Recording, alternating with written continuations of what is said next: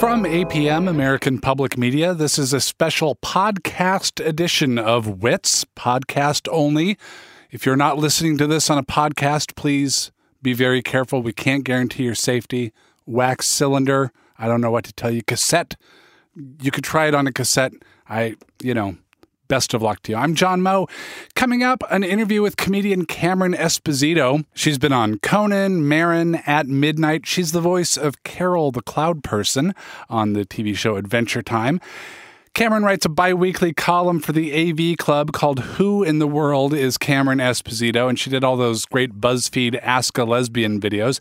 She talks with us about making those videos, about coming out, and why she got into stand up. If I'm smart enough and I'm honest enough and I'm vulnerable enough and I explain myself to them, I can make them understand that I'm just a normal person our conversation in just a bit. On the radio this week, a rebroadcast of a really fun show, episode 65, part one of our show with Keegan Michael Key and B. Beeman. Keegan, of course, is the key part in the hit Comedy Central show Key and Peele. He's been on shows like Fargo, Parks and Recreation. He actually if you look at IMDb, he's been in a whole lot of things. He's one of those guys that keeps showing up everywhere. You might have just seen him actually behind President Obama at the White House Correspondents' Dinner. He was uh, playing the president's anger translator, Luther, same part that he plays in Key and Peele. Hold on to your lily white butts. In our fast changing world, traditions like the White House Correspondents' Dinner are important. I mean, really? Is this dinner? and why am I required to come to it? Here's Keegan in a clip from this week's radio show where he plays a Shakespearean Fresh Prince of Bel Air.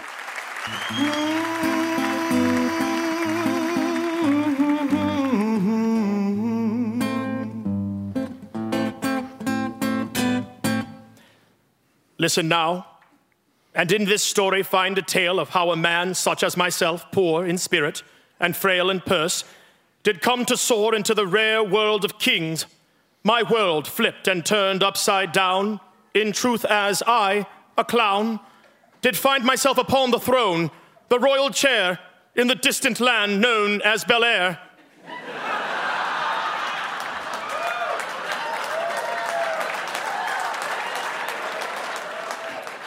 DJ Jazzy Jeffrey, what ho! William. My closest friend, our names entwined forever. Shall we to the playground of Philadelphia? Truly, merriment awaits us in the form of placing balls into baskets. Surely, for being born and raised here, I know trouble shan't show its mottled face, but soft. What noise is this? Marauders! Hide thyself behind these refuse bins. I shall not. Surely these are men, not monsters. What ho, gentlemen!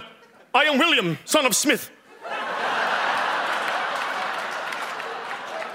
and this is Jeffrey, a DJ of jazz.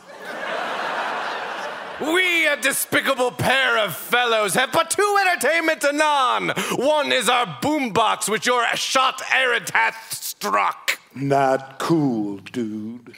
Two is our pursuit of being no good, specifically in this neighborhood. To wit, I shall push you now thusly. And I shall upon my shoulders lift you and spin like a tempest, as suits me. I, mine head.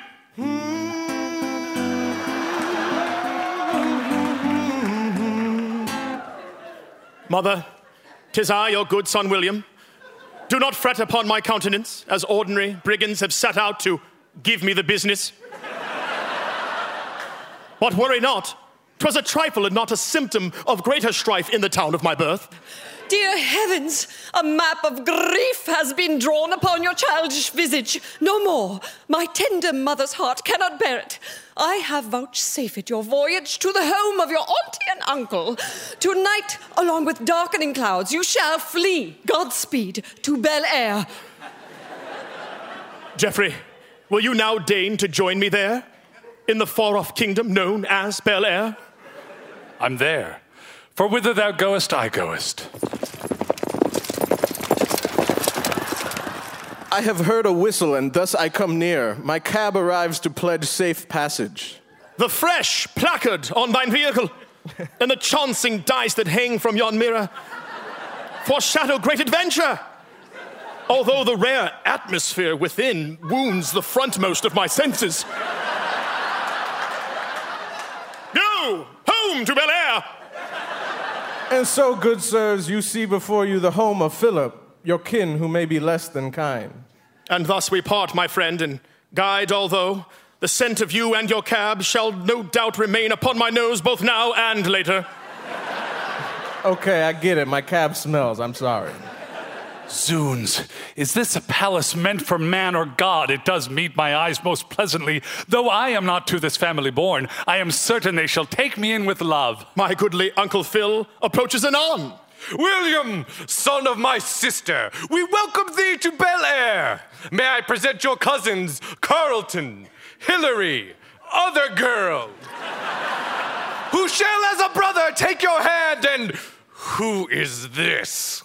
My bosom companion, Geoffrey of Jazz. Guards! Grasp this low-born brute and toss him from this castle as if he were a sack of oats thrown into a horse's stall.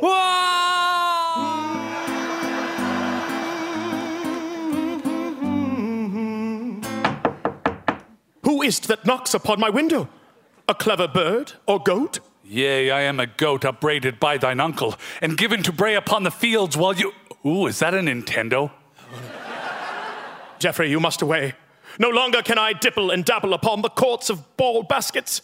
This new crown I wear is like a leaden ball. It chains me to duty and to kin. You cannot forsake me, dearest Will. How can a fresh prince be without his Jeff? I shall learn how. And now I push thee off the balcony, and nothing bad shall ever happen as a result. Ah!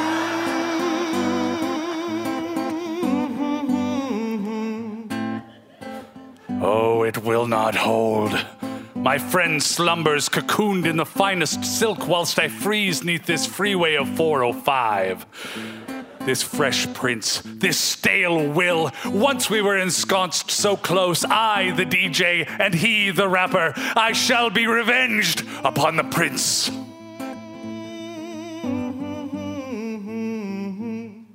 play, musicians, play! The sound of lute and drum remind me not of Philadelphia. This pleases my soul, as I am now a Bel Air prince, unfettered by his old life. Have you no concern, young Prince William, or premonition of painful hubris? I know not of hubris, Uncle Phil, lest it is a, a thing a butler serves. Tis I, the DJ Jeff of Jazz, disguised as a messenger.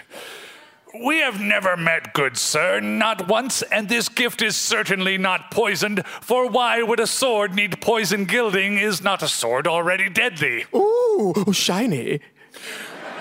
Be thee wary, William, for this gift bears the ornamentation of portent. Please discontinue this inane talk and let's make with the fun time sword swinging. Whee! Look at me! I'm a prince with a thing! we'll give over! Ack! I have stabbed my belly! Carlton, Hillary, other girl. Your father dies. Why? The sword is poisoned! I. Ouch! Oh, I stabbed my own face! Ah, now I stabbed Carlton and the rest! What ho! Who is this villain messenger? It is DJ Jazzy Jeff! Aye. And this is a story all about how your life got flipped, turned upside down. When a friend gets rich and does not share the wealth of his auntie and uncle in Bel Air, he departs his mortal coil, his soul bereft of life and the friendship of his old friend, Jeff. Hmm.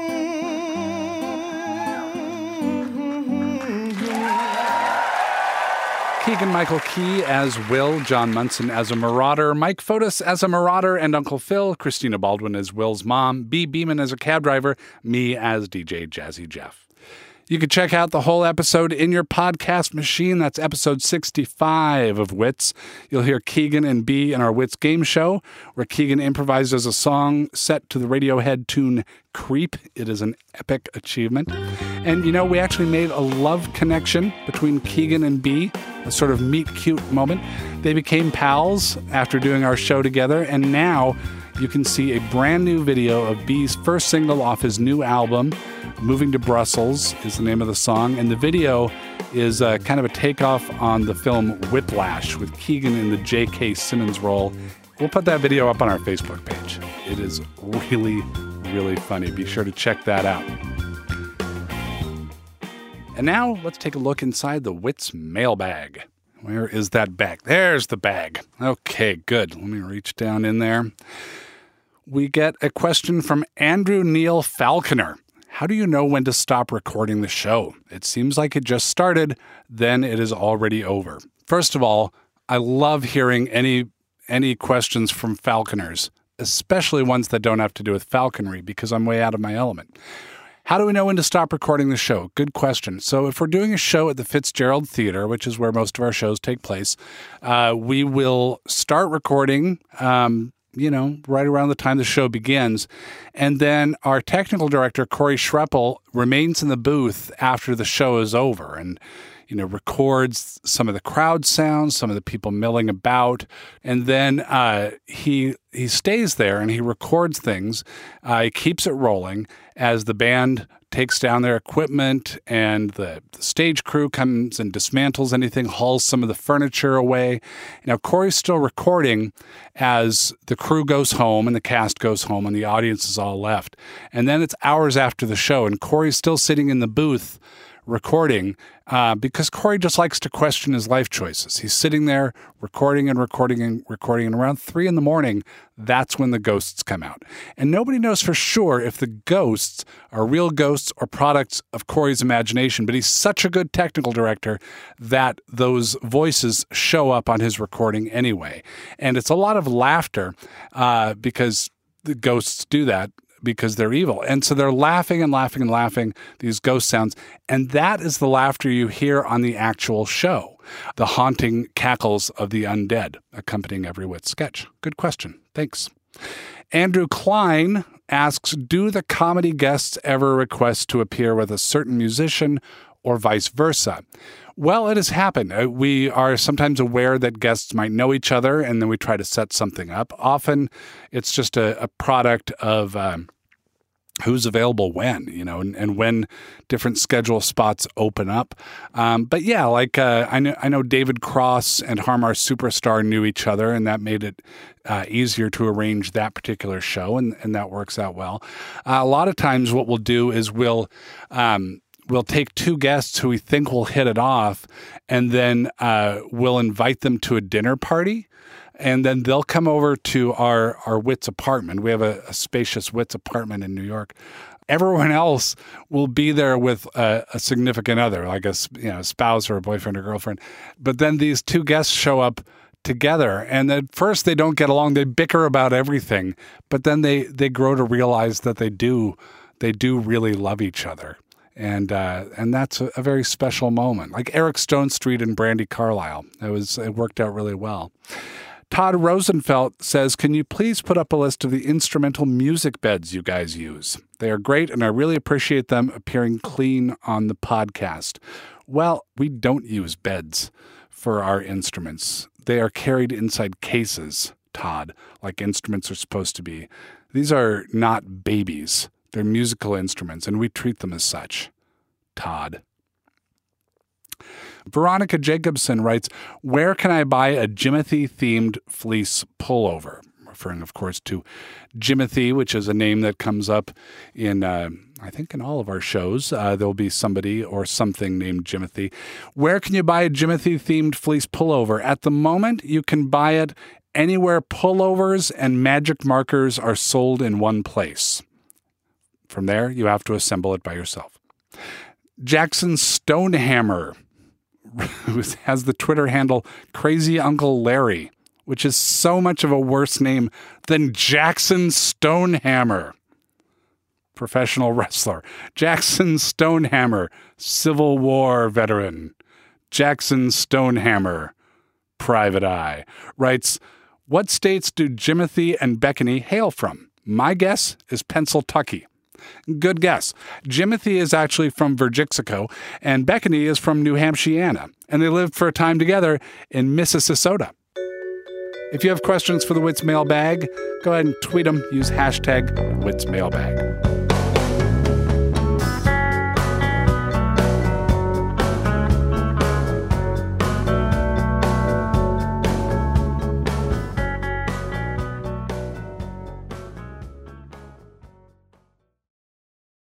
This week we talked with comedian Cameron Esposito. Her sophomore comedy album Same Sex Symbol debuted at number one on the iTunes comedy charts and was named Best Comedy Album of the Year by the AV Club, Consequence of Sound, Laugh Button, and Paste Magazine.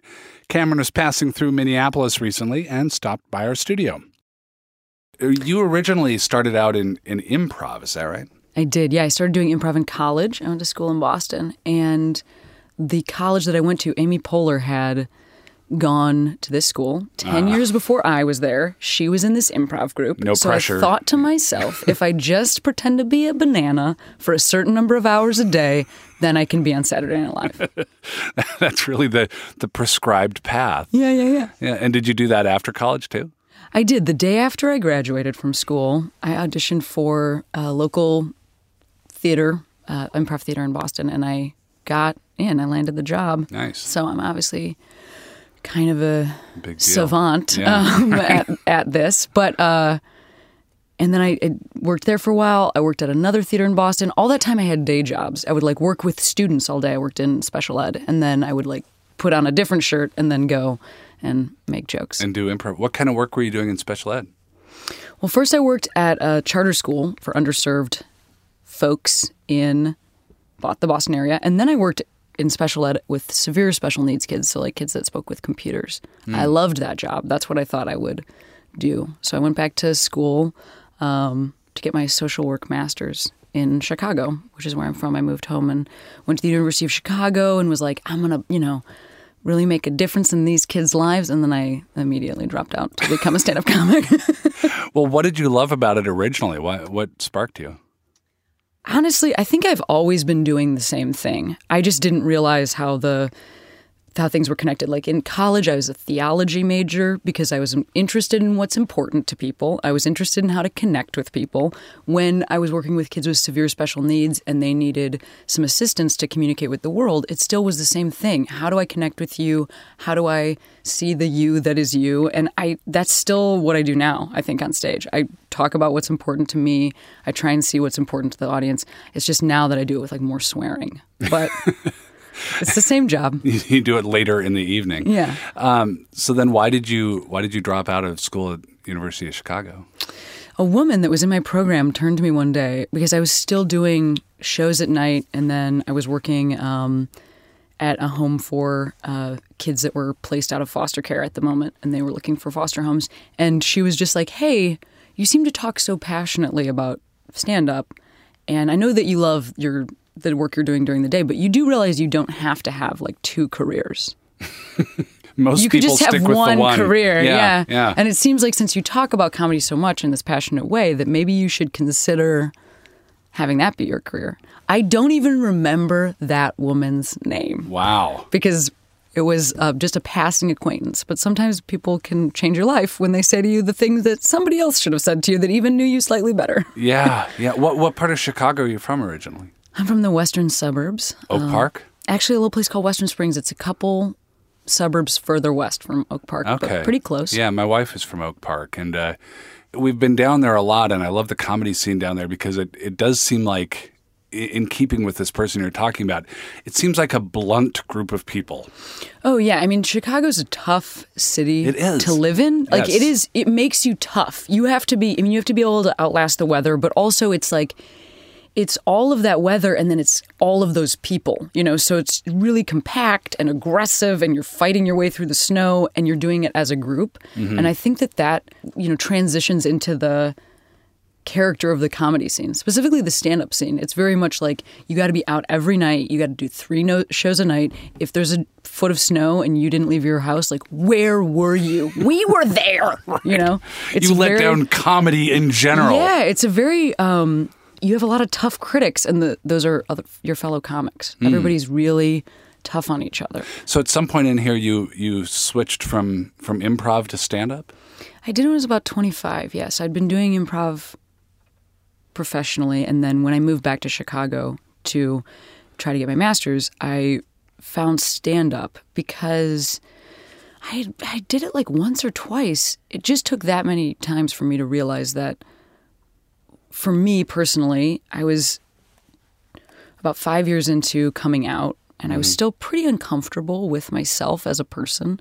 I from I had this really conservative Italian Catholic family, this suburban background. I came out while attending this conservative Catholic college that did not include sexual orientation in its non-discrimination policy. So Wow. technically I could have been kicked out of school for being gay.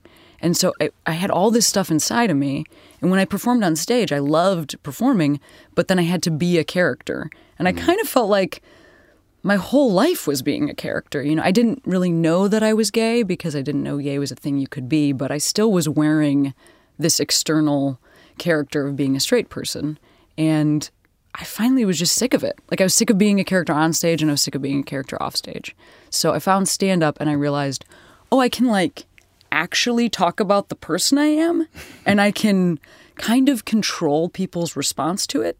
In that, like, if I'm smart enough and I'm honest enough and I'm vulnerable enough and I explain myself to them, I can make them understand that I'm just a normal person. And that is, I think, really the impetus for me starting doing stand up. What were those first stand up shows like? Oh, I mean, terrible. I didn't realize you needed to use a microphone. I started producing stand up shows before I was really doing stand up. Yeah. I lived in my parents' house in the suburbs. Um, and I went on MySpace, which was like the, the thing, the way that social media Yes. existed at the time. And I, I looked up uh, like who are the best comics in Chicago. And then I rented a theater space. And then I booked all of those comics to come perform on the show that I told them I had, which, by the way, didn't exist yet. and then I then I did that. I did that for like eight months. I produced this show and Why? to make money or just to get exposed to the comedy or what? I think, well, I've always just kind of done things my own way. And I think in my mind, I was like, uh, I'll just, I'll invite them to come to meet me. And then when I go to their shows, then they won't feel, then they'll feel like they know me. Uh-huh. And this is actually like a brilliant idea, but I just didn't realize it at the time. I was just like, this is how you do this. You just throw a show. Yeah. But it is brilliant because then when you, you feel more comfortable when you're starting at open mics and things like that. As a woman and as a gay person, I was such in the minority. At the time that I was in Chicago, there was only one other female stand up comic that was going to mics regularly. So I ran this show, and then when I went to Mike's, I didn't have to feel like such an outsider because there were like a hundred dudes and then one other lady. Um, so you, you talk about this this insular, not not insular, but a, a teamwork aspect to Chicago, like a we're all in this together kind of thing. And then you leave that and you go out to Los Angeles, which strikes me as very much a a gold rush town. Like I'm out here for me. I'm going to do this for me. Yeah, I mean, it's definitely more of a we're all running a separate race. Right? we the paths do not intersect. Yes, yes. It's nice to see you here on the course, but I'm Yeah. going to just keep running on my own. Definitely less of a team, more of like a break, and then everybody runs to their corners. Um, Why did you move to LA? I hit the point in Chicago where I could do all of the things I had set out to do. So I, um, I was headlining the shows I wanted to headline. I was only doing stand up for a job. I was um, starting to write more, and I felt like I saw my life in like ten years. And in Chicago, if you're making your money doing live shows, that's really like that's it. There's nothing further than that. There's no subsistence. You're, Yeah. you're getting by. and I realized um, that's all the opportunity that exists there. It's a wonderful opportunity. It's a great place to come up. It's like this beautiful incubator. But then I would be, you know, 45 and I would have to leave my house every night and, you know, go on the road just to be able to make a living. And I just, it didn't jive with like the things I wanted in my life. I wanted a family and I wanted a house and I wanted some stability and occasionally to be able to stay in one night. So um, I realized LA is actually where the jobs are Yeah. that are in my profession. And so I moved to uh, further my work options. and Um, how long ago was that? About two and a half years. Yeah. How's that worked out? How how is the LA you imagined compared to the LA you experienced? Well, I think I actually thought it would be worse. I I mean, I came in with this Chicago mentality that like LA is, you know, you move there because you have a wild dream and you throw everything in the back of a convertible and like you got no responsibility. And it turns out that um, the people that I encounter are fellow comics who had the same thought that I did. They're driven, they want stability, they want relationships. It's like these very functional, you know, comedy has this stereotype of being these people that can't function in the world. And most of my friends that are really successful, you know, they're on TV shows. They have to be up at six o'clock in the morning to shoot that TV show. So they like go to bed early and they, you know, they have partners that they live their lives with. And it's actually, um, like a very responsible town in a way that I just didn't realize. Yeah. Well, I mean, I've noticed that about about comics, the ones that I've run across. Like, you, you run across some difficult people who are doing the the open mics or you know those sort of entry level jobs. Those can be some tricky people to get along with. Sometimes, not always. Yeah. But I often find that the people who are doing really well tend to be very nice and and pretty well adjusted because I, I think in the, the world that we're living in now, you can't be a secret jerk and have nobody find out about it. You kind of have to be a presentable, decent human being. That is such a great point. Especially you're you're exactly right because so I mean this is a podcast, but I also know the I mean so many of my friends have come out to do your guys' live show. So I know that we're talking about some of the same people. Yeah. And you're right. When you're a comic, what you are is you're a small business person and your business is yourself. So I mean it's exhausting sometimes because you have to try and sell yourself, the, the product that is your thoughts and your um, podcast appearances and your things that you're writing, your essays and think pieces and your appearances on television. Um, but the thing about that is, like, you really do have to have a package that is moderately appealing to people. I think it would be too exhausting to fake it. I really do. Speaking about TV, I, I've it seems to me we just had Cristela Alonzo on our show, and um, delightful person, and uh, her show got to air because there was this story that of her life that she zeroed in on, and then she just pushed like hell, pushing uphill to get this thing on the air, and it, it does seem like the impetus is on the the comic or the the actor or the, the to be the the show creator to to really believe in that thing so much with the knowledge that even though you might believe in it it still probably won't work out like like how do you how do you choose like what part of you and what part of the story you have to tell you want to push that hard you want to put that many chips in in the bet That is such a good question. I think, first of all, isn't it arrogant? Aren't we arrogant to believe this about ourselves? But I also think that a Yeah. lot of the world I, I go on the radio and talk into a microphone as if what I have to say is interesting to people. but I also think a lot of people could benefit from viewing themselves this way. You know, like if you if you believe that you can change the world, which Cristela does or I do, you know, Mm-hmm. then I, I would just challenge you to prove yourself right, which I think is the whole point of stand up or having a career in comedy or having a radio career is Mm-hmm. just like I'm going to try and see if I'm actually correct about this. And in terms of how you figure out what to zero in on, what is interesting that I found is that people will tell you um, because when you're inside your own narrative, it does seem very like, no, this is just how this is. Um, I made these. I made this series of videos for BuzzFeed, and I wanted to ask about that. they're called Ask a Lesbian. Yeah. And I, BuzzFeed was like, hey, we want to work with you in some way. And I said, well, this is how I want to do it. I want people to ask us questions, and I will make these, I will have these like short little responses, and then we'll edit it together and we'll put it out. And the way I responded to these questions, these are questions I've gotten for my whole life. Like, Right. why does a lesbian look like a man? And the answer is, well, because you think that short hair is only for men. Mm-hmm. So that's really on you. Why is the gay community so flamboyant? Well, why is the straight community? With your public displays of affection, your big overblown weddings. Keep it at home. I don't want to see it. How do you feel when someone thinks your date is a friend? Fine, I feel fine. Because I can't tell if straight couples are dating like a dude and a chick, what would they even do together? Is it better to come out or stay closeted? Out. Get out of there. Get out of there. How do I, a lesbian, make myself visible to others? I mean, he's got I may meet multiple thousands of- of millions, questions. Millions. multiple million. Well, yeah, thousands of questions Yeah. and multiple millions of views, like views, right. tens of millions of views. Wow. And I was thinking to myself, like, what? I can't believe this is even new. Like, I feel like I've just saying this stuff I've been saying forever, but I think it's just that um, sometimes you're inside your own brain. I've been saying that to myself forever. I've been saying that interpersonally to one other person.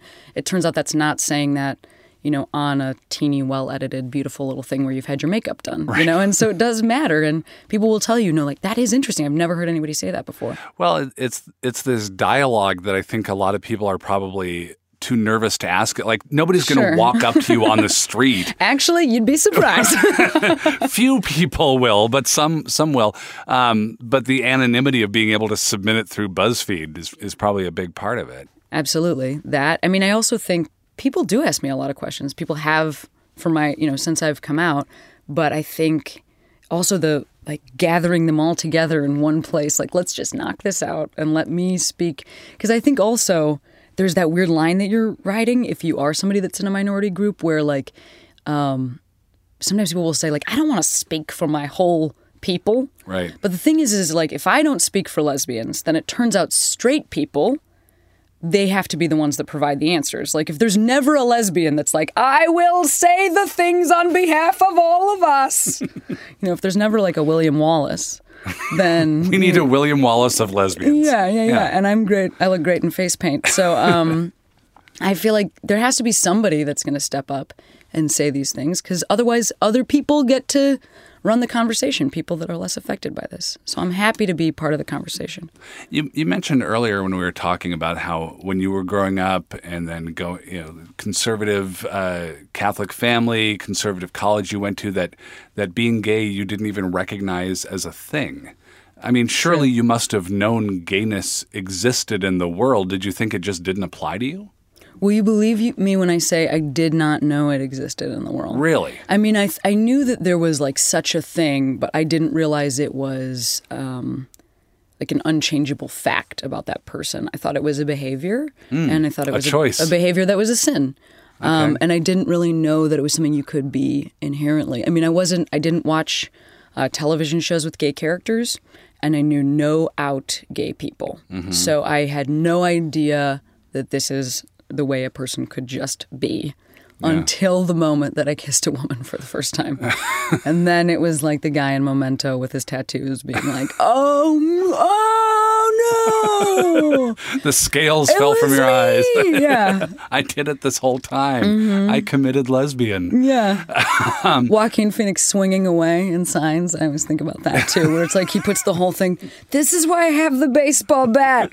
The woman she told, and then alien. You know, it's like, what So then homophobia is the space alien that's that can't be exposed to water in this scenario. Yes, absolutely. Okay, and I mean, I wasn't. I was. I will say, I was. I never condemned anybody. I was just like, um, I don't understand why people are making this choice. Hmm. So I never was like.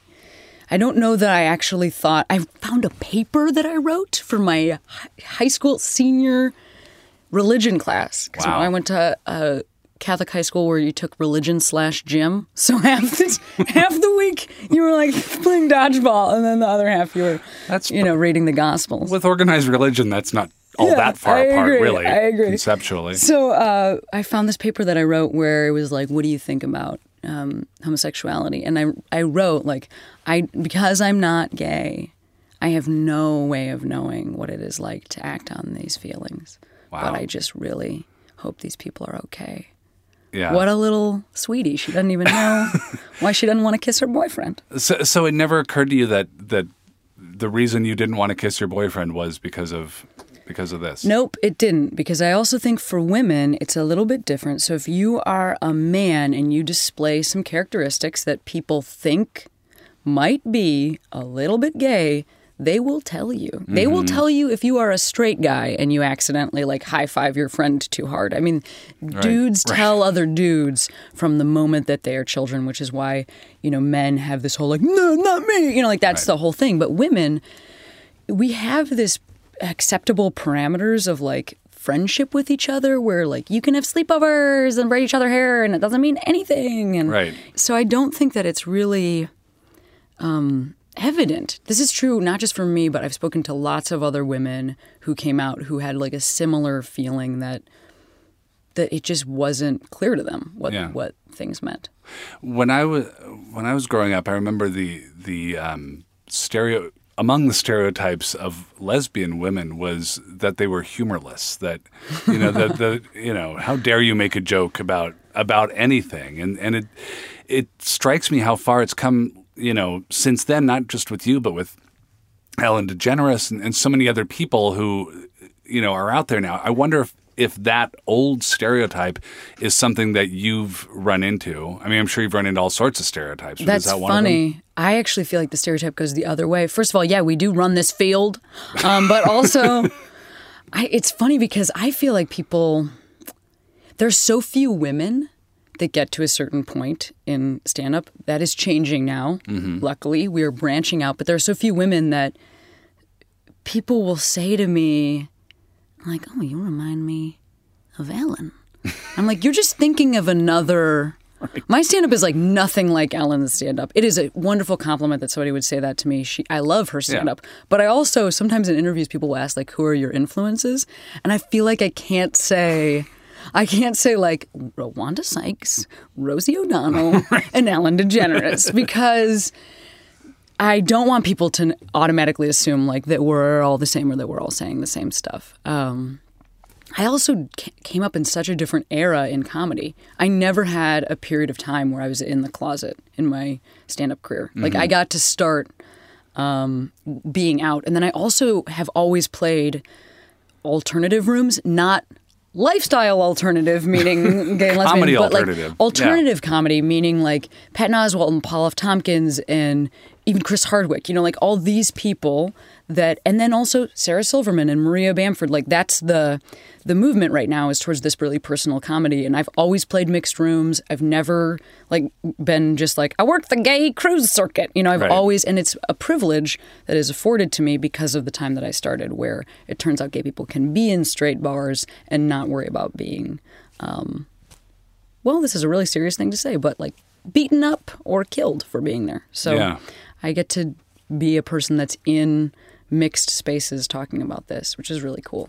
Um, you've been your career's been blowing up so much in the last few months. It's you know th- th- you're you're one of these people that I had heard about before. I was into your Oh, earlier look at stuff, you. but now you know now you're like U2 or something. But I'm on every iPod You're on- and every iPhone. yeah, just like a little Look at my yellow tinted sunglasses. it's a beautiful day for Cameron Esposito. it's a beautiful. Um, so what are you are you steering now uh, more towards acting? I've heard you do some voiceover work, uh, or is it still like stand up is your religion? That's that's where you're going to stay.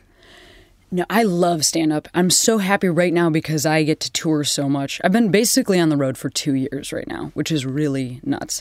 And um, I'm working towards developing my next hour so I can have a special out there because I have a couple albums and I really, I really want that special. So th- I am going to stay on the road, but acting and I'm developing a TV show right now and I'm writing a book. And these things are so exciting because I've been doing stage performance since I was 19. Mm-hmm. And I do really feel like, not that it's like boring or old, but it's just like, you start this job if you want a challenge. You know, mm-hmm. like the whole thing is like fail, fail, fail, fail, fail forever. Get a little bit better so you don't realize you're failing. Fail, fail, fail more. Like you have to be the kind of person that like always wants to tackle the next thing. And I love that I don't know anything about acting. Like I love that I got hired to be on a couple episodes of Maron and I just had to like show up there and fake my way through it and figure out how to do this thing. For me and my personality, that is like a dream come true. So I'm really excited that I have all this stuff coming up that I'm going to totally fake until I figure out how to do it. Cameron Esposito, thank you so much for being here, and I hope we can bring you back and bring you over to the, the Fitzgerald Theater for Wits. I would love to do that, John. That's it for this podcast, Only Wits. Make sure you don't tell the radio Only Wits audience about this. You know how emotional they get. Corey Schreppel is our technical director. Larissa Anderson is the senior producer. Peter Clowney is executive producer. I'm John Moe. Bye now.